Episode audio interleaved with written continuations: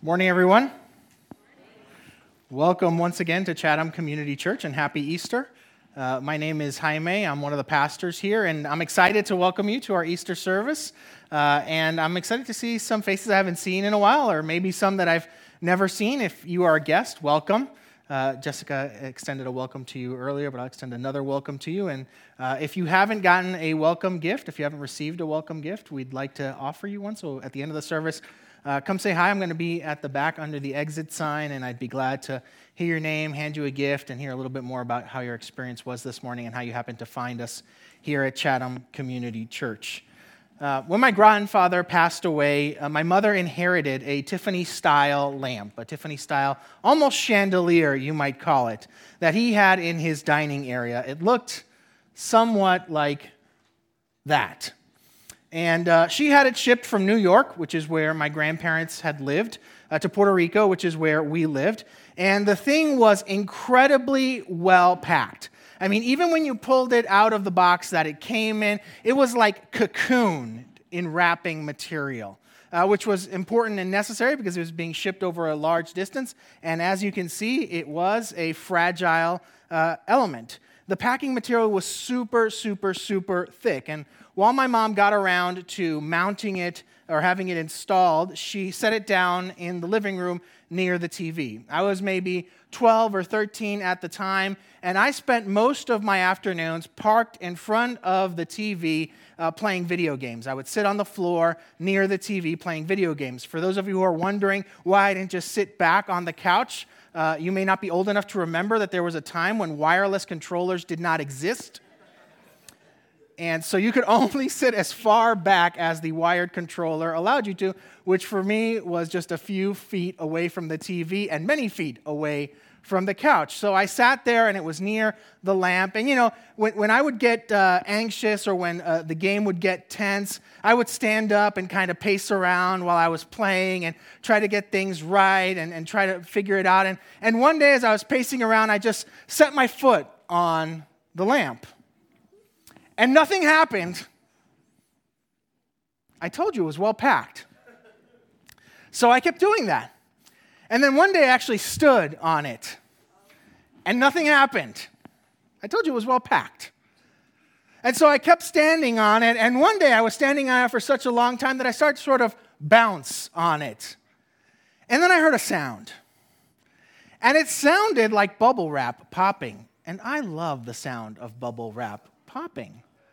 So I kept doing that. And days passed by, and I kept doing that, and I kept doing that until there was no more sound coming. But let me tell you, this is how good it was packed. The integrity of the packing was never compromised. It still looked like there was a whole lamp under that. It, I thought there was a whole lamp under that. Uh, but weeks later, I found out that, in fact, uh, the lamp had cracked a good bit, a good bit. Um, and it would be incredibly costly to restore. And I certainly didn't have the money to make it happen. So, what did I do? When I broke something I couldn't fix, when I made a mess I couldn't uh, pick up or couldn't uh, uh, address, I denied it. I denied that I had any part in this lamp being cracked. And I did this for years, even though my mom clearly knew that I had been responsible for this. What do you do when you make a mess that you can't clean up? When you realize you've made a mess you can't clean up? When you realize that you've caused damage that you can't repair? For all of us, what happens when we make a mess we can't clean up? When we break something we can't fix? When we cause a fracture we can't mend? What happens when restoration seems unlikely, maybe even impossible? In the past months, we've spent time talking about the fractures in our world, acknowledging that all is not right in our world near and far, that the signs that all is not right in our world are evident and all around us. We see them and are reminded of them far away as we continue to hear the news of the atrocities that Russia is committing in the Ukraine, and our hearts ache as we see people doing this to people, sisters and brothers, people who are far more connected than they are disparate. Some of the reminders are closer to home. Some of us are reminded of the fractures in our world and in our lives, in our day to day relationships, as we grieve relationships that are strained or even broken, or as we look in the mirror and remind ourselves that we can't quite seem to get it all the way right, even though we have the best intentions to do so. We live in a fractured world. We live in a fractured world and we have fractured relationships and fractured lives. It's a world with destruction, with devastation, a world that ends with death. But we weren't made to be fractured. We weren't made to live fractured lives. We weren't made to have fractured relationships. We weren't made to live in a fractured world. We were made to be whole. And that's why we have a longing for wholeness. That's why we are dissatisfied with the fractures in our world. So, if we were made to be whole, but we're currently fractured, and we can't seem to fix it ourselves, what hope is there? What do we do with that?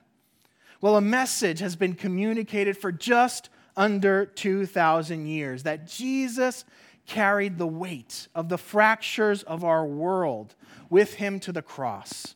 That he died, and three days later, he came back to life to mend the fractures in our world, in our lives, and in our relationships so that we and our world might be restored. He mended the unmendable fracture, he mended death where death had been the unconquerable before, where death had been undefeated. Jesus defeated death. And by mending the unmendable fracture, he gives us hope that every other fracture can be mended, that every life can be restored, that no matter how broken, how fractured the things around us look, they can be restored because Jesus has power to do so. On this Easter Sunday, we remember the day of resurrection, the day in which we received an answer to what we could do about the mess we couldn't clean up, the problem we couldn't fix, the fractures we couldn't mend, the things we couldn't restore. Today, we're going to focus on how two groups of people responded to that first Easter Sunday. If you have access to a Bible, we're going to be in chapter 24 of the Gospel of Luke. Luke is one of the four accounts we have of Jesus' life Matthew, Mark, Luke, and John. And we're going to be towards the end of Luke. Now, earlier we read the first part of that chapter, and we're going to talk about it a little bit, but I'm not going to read all of it. I'm just going to put up a few verses and highlight some parts of it. So you'll see that on the screen in just a second. But if you have a Bible and want to look up Luke 24, later on we're going to read uh, a larger chunk. So here we go. This is what we read uh, in the first part of Luke, which we read earlier. The women had risen early in the morning. They were on their way to do a beautiful thing a precious thing, an honoring thing for their friend, for their teacher, for a man they loved. He was a man that they thought would be crowned king. They thought he would bring a type of restoration.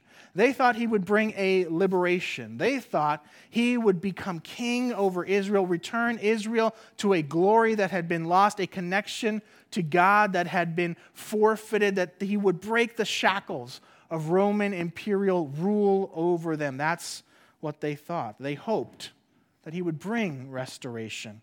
But things went in a very different direction that week. Very unexpected things for them happened. And so they come this morning to honor him, to care for his corpse. One last act of love and appreciation for the man that they had followed for a significant amount of time. And then things take another unexpected turn. See, where they hope to find a body in a tomb, they find the stone rolled and an empty one.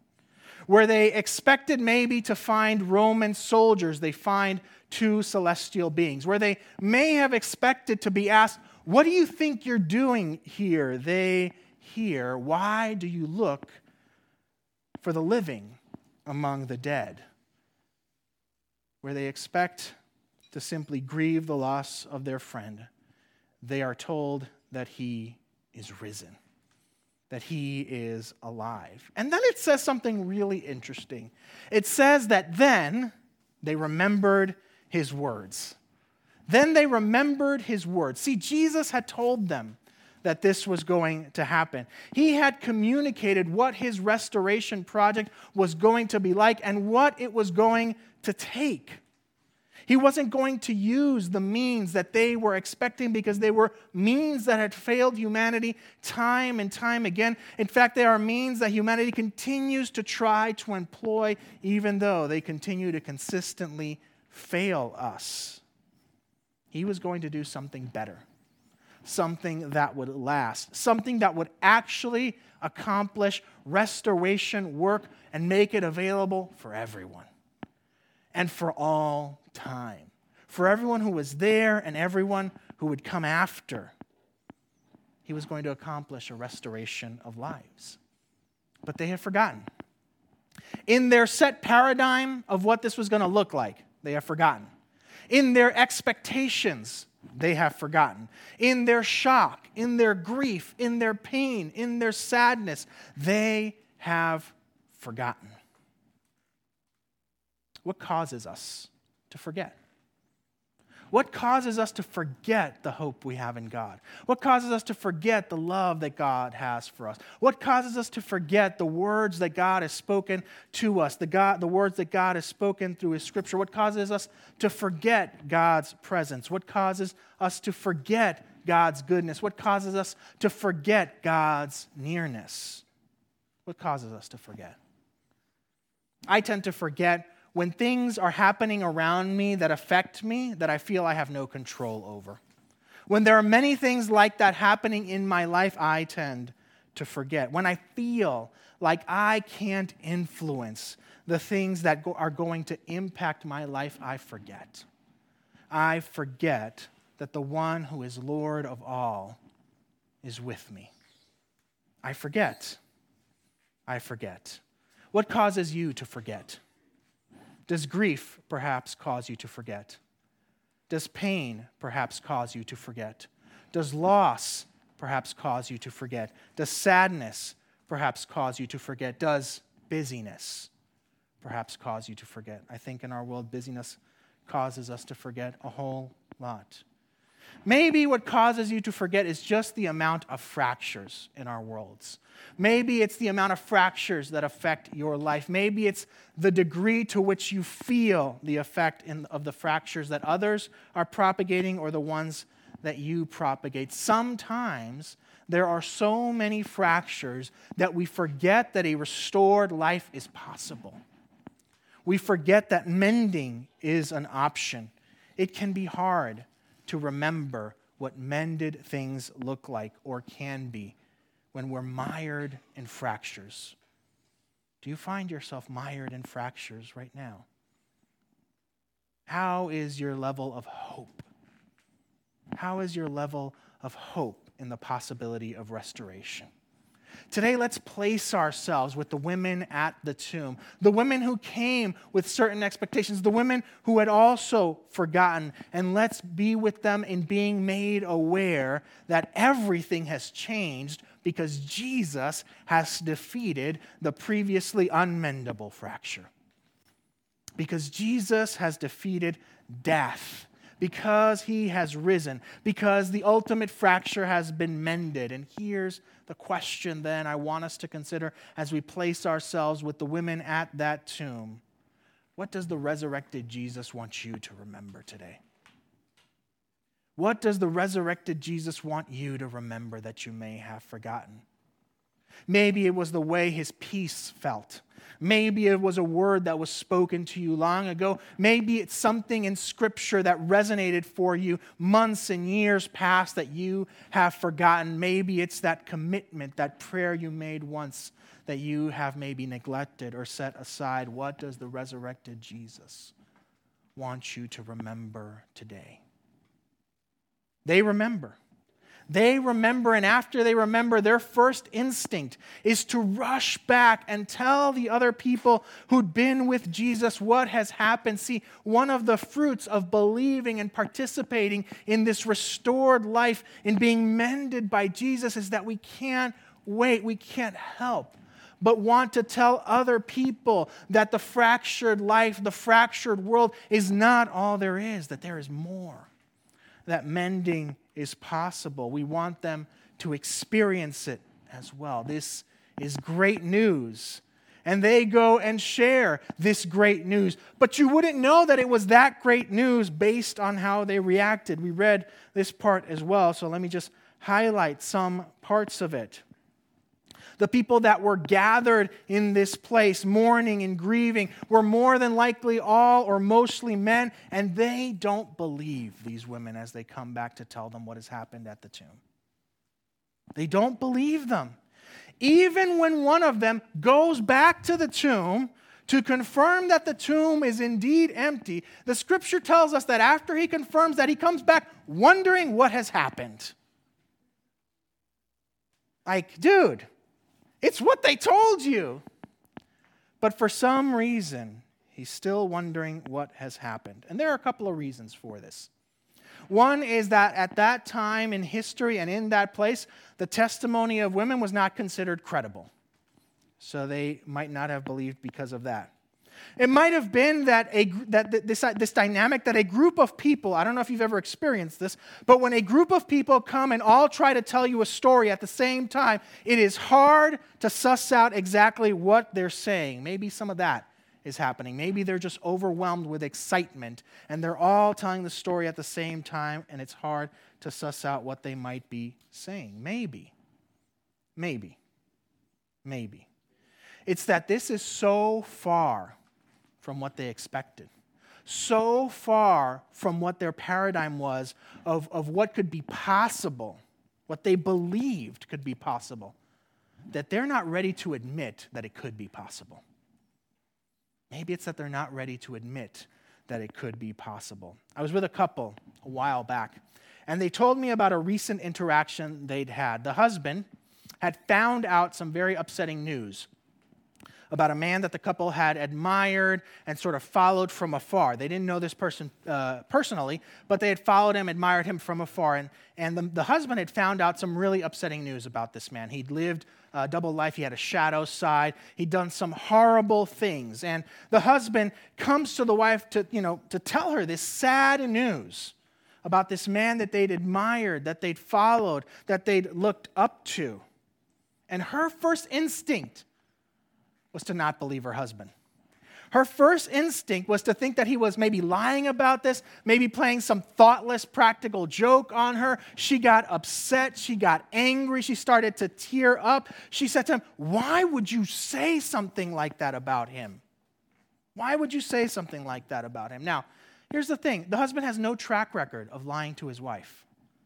The husband has no track record of playing this kind of, of, of poor taste practical jokes on her either.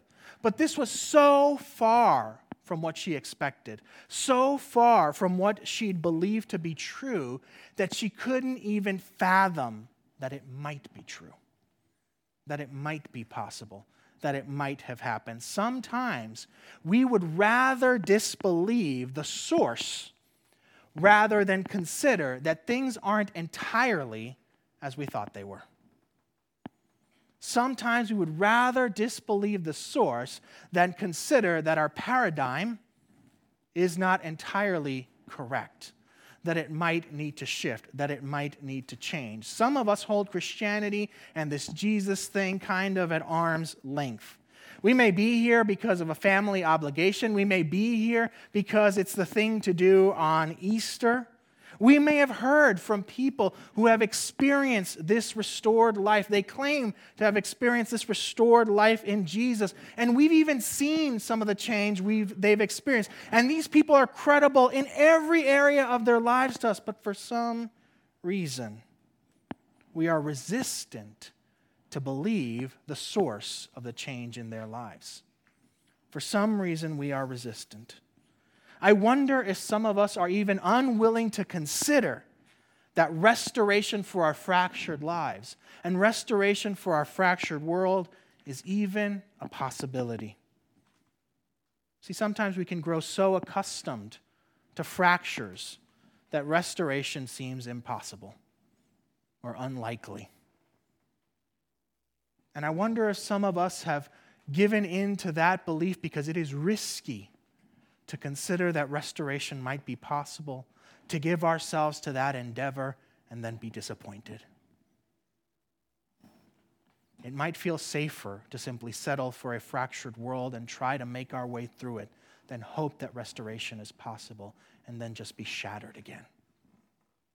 Perhaps that might be true for you.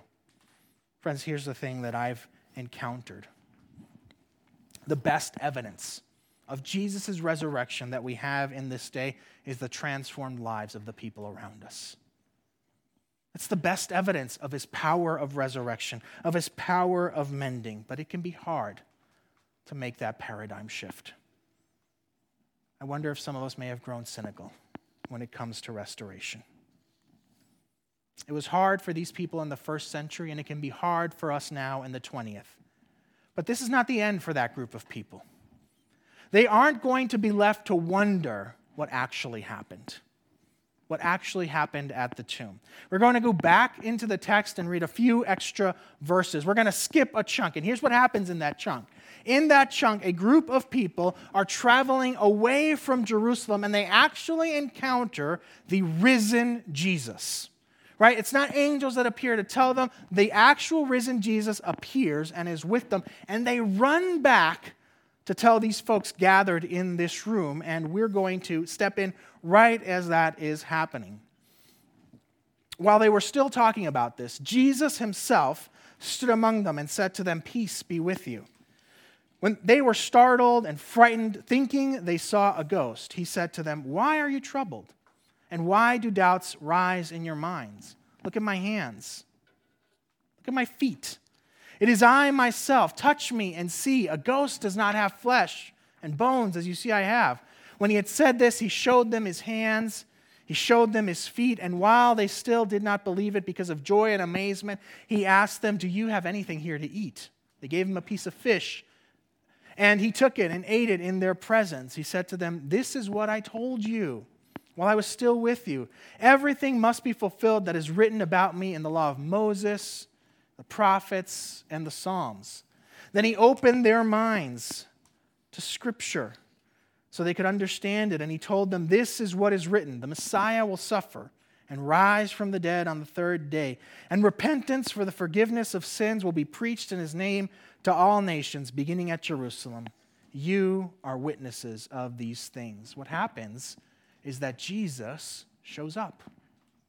Jesus shows up for this group of people that are having a hard time experiencing this paradigm shift and believing that restoration is possible, that life has defeated death in a week in the midst of a week where nothing has been like what they expected, where it's been a roller coaster of emotions and expectations that has left them uncertain. He comes he shows up and he says, Peace be with you.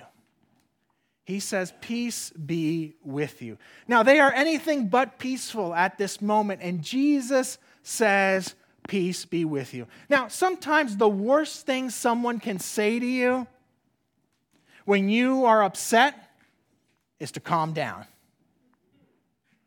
And sometimes the worst thing someone can tell you when you're in the middle of a mess is to relax. Everything's going to be okay. Those statements only work if the person can or has solved the problem and if they're credible to you, if you have confidence in them. It's only good if the person has solved the problem, can solve the problem, and is someone you have confidence in. And Jesus checks those boxes. He checks those boxes for those people in the first century, and he checks those boxes here today, which is why his word of peace, of shalom, is effective. His word of wholeness, of, of stability, is received by the people in that room. And Jesus is still speaking words of shalom. He's still speaking a word of peace for us who are gathered here today, a word of restoration, a word of hope, a word of wholeness, a word of well being, and He can and has delivered it. Where do you need to receive Jesus' word of peace this morning? Where do you need to hear Jesus say, Peace be with you? Would you receive it this morning? Would you receive it?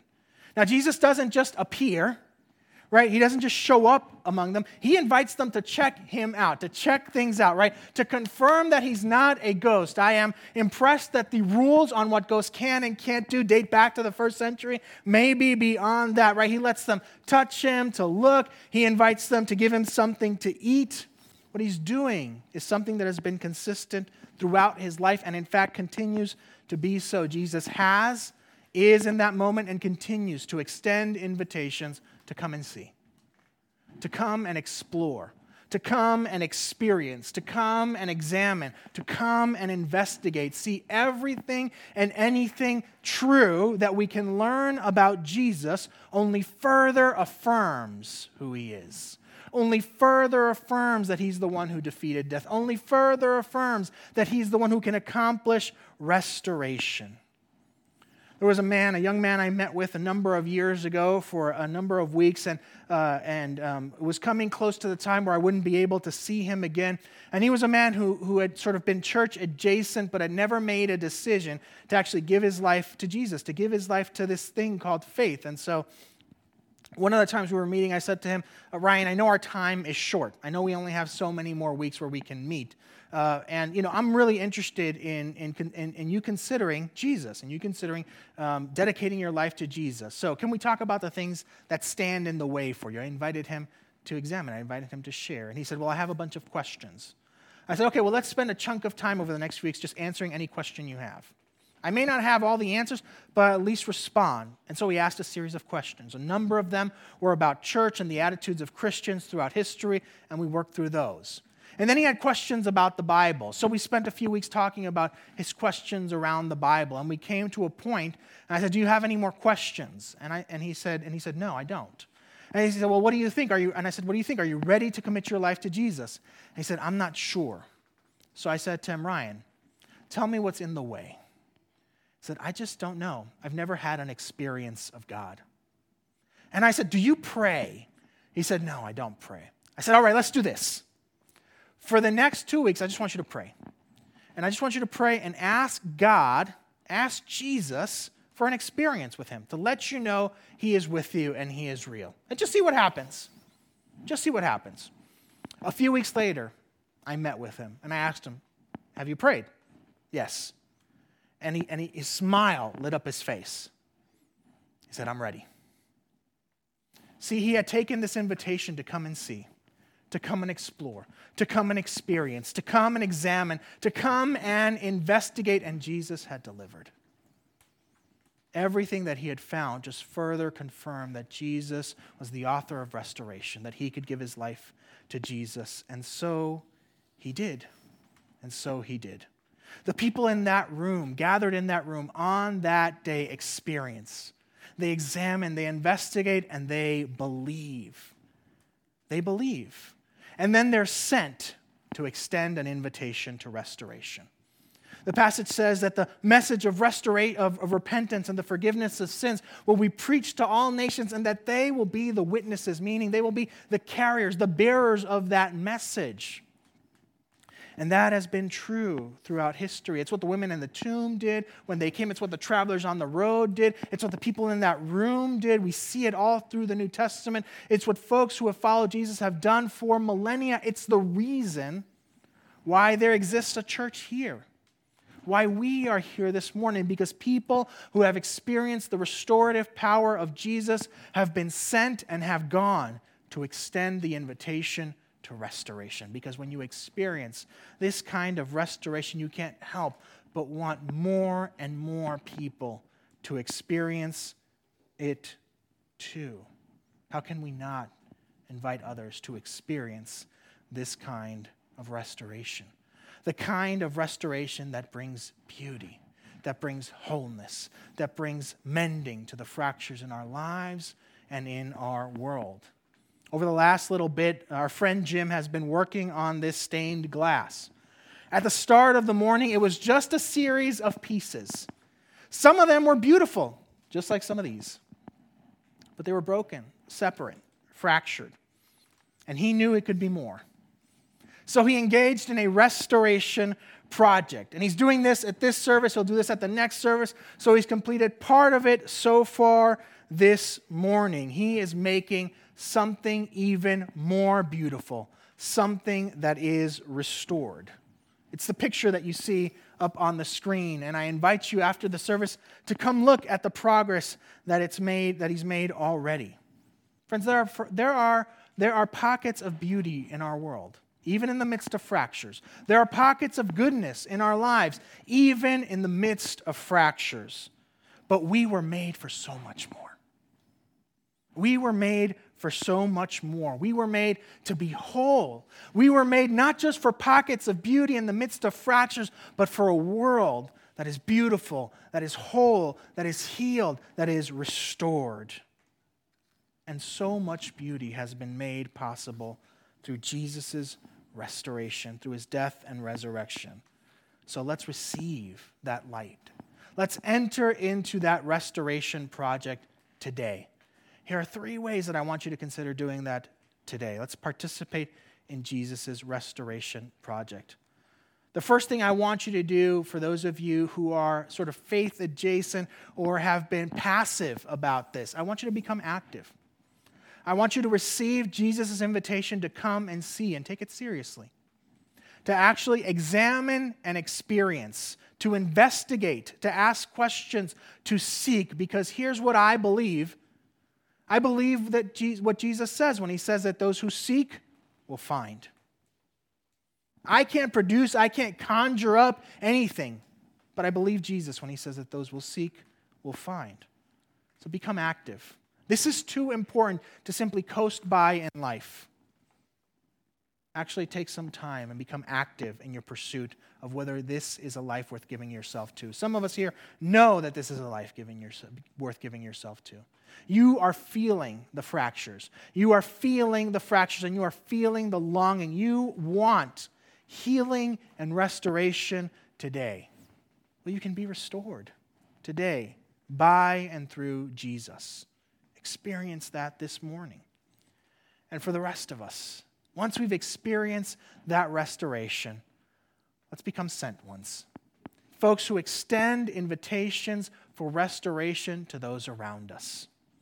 I'm going to take a moment and I'm going to pray through each of those. And when I pray for one that you want to take on today, would you join me in prayer? You don't have to say anything, you don't have to do anything physically, though you can if you want to, but affirm it in your heart. Affirm it in your mind. Would you join me in prayer? Lord, you have invited us to come and see, to come and examine, to come and explore, to come and investigate, to come and experience. You have nothing to hide. Anything that we can find out about you that is true will only further affirm that you are worth giving our lives to. So I pray for my sisters and brothers here whose time has come to actually explore, to investigate, to experience. Would you give them a sense of encouragement right now?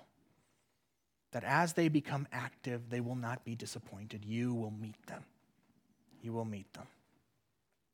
Lord, for those of us here who are feeling the pangs of fracture, who are feeling the pain, who are feeling the longing for restoration, and are wondering if it's worth it, if it's time, if it's actually good, if there can actually be restoration, if there can actually be healing, if it's worth the risk, would you give them a sense of your peace right now? Would they give their lives to you? Lord, would they say, I am following you? I receive the restoration. I believe in the one who died and rose again. Would they say that, Lord, and would they experience the renewal? The renewal. And for all of us, Lord. Lord, this is too good to keep secret. This is too good to keep to ourselves, and you have placed people around us that need to receive the invitation for restoration. It's an invitation that we've already received. Would we not keep it to ourselves? would we extend it to others? Lord, would that be true for all of us? In Jesus' name, amen. I'm going to invite the worship team to join me on the stage now, and I'm just going to pray a closing prayer for, for the sermon time as they join us. Lord, would the work you began this morning, would you seal it and would it bear fruit and fruit of life and joy and peace and gladness. In Jesus' mighty name, amen.